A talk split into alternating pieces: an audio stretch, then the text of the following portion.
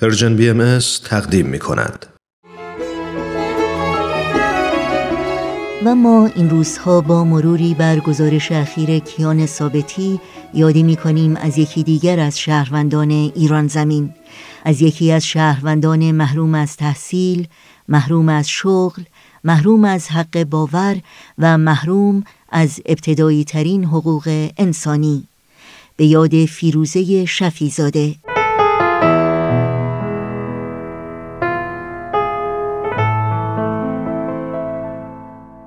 بر اساس گزارش اخیر کیان ثابتی ژورنالیست آزاد که در سایت خبری ایران وایر منتشر شده است روز شنبه پنجم بهمن ماه یعنی حدود یک ماه پیش دکتر فیروزه شفیزاده از شهروندان بهایی ساکن روستای خطب سرا از توابع شهرستان تالش در استان گیلان توسط ماموران وزارت اطلاعات به اتهام تبلیغ علیه نظام بازداشت می شود. ماموران پس از ساعتها تفتیش منزل مسکونی او و ضبط وسایل شخصیش ابتدا دکتر فیروزه شفیزاده را برای بازجویی به شهرستان تالش یا هشت پر می‌برند و پس از بازجویی به زندان لاکان از توابع رشت منتقل می کنند. این گزارش با اشاره به اینکه بازپرس پرونده اجازه ملاقات وکیل با متهم را نداده و از دریافت وسیقه برای آزادی موقت خودداری کرده است می نویسد وکیل این شهروند باهایی به دلیل پذیرش و پیگیری پرونده مزبور توسط نیروهای امنیتی تهدید شده است.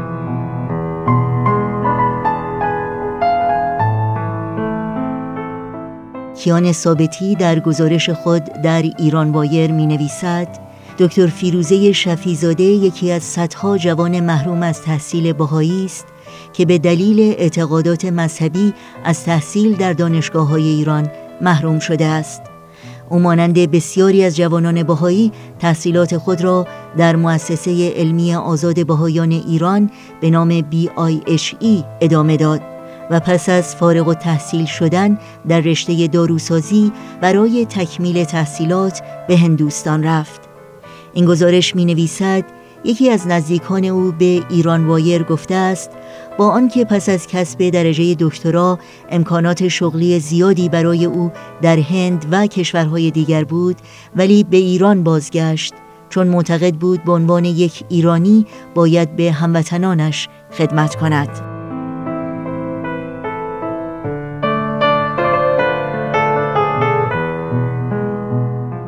در پایان این گزارش آمده است بهایان ایران در جهت رفع محرومیت از تحصیل فرزندانشان به کمک اساتید اخراج شده بهایی مؤسسه علمی آزاد یا دانشگاه مخصوص بهایان ایران را راه اندازی کردند. اما به دفعات کلاس ها و وسایل آموزشی این مؤسسه از طرف وزارت اطلاعات مورد هجوم قرار گرفت. بارها اساتید و تعدادی از فارغ تحصیلان و دانشجویان این مؤسسه آموزشی بازداشت و به زندان محکوم شدند.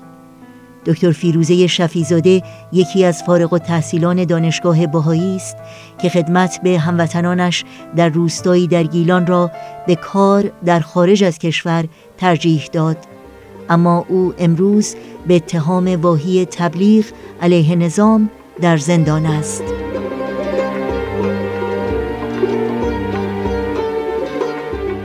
یاد تو در این روزها و در همه روزها زنده و پایدار.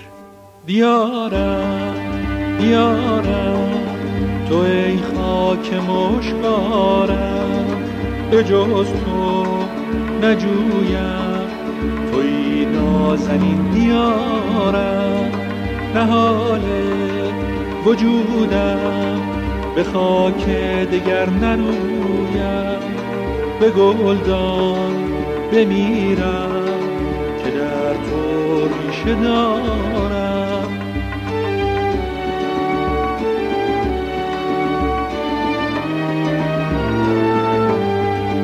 هوای دم مسیحا زبوی جمال ابها زمینت بود مقدس ز خون رب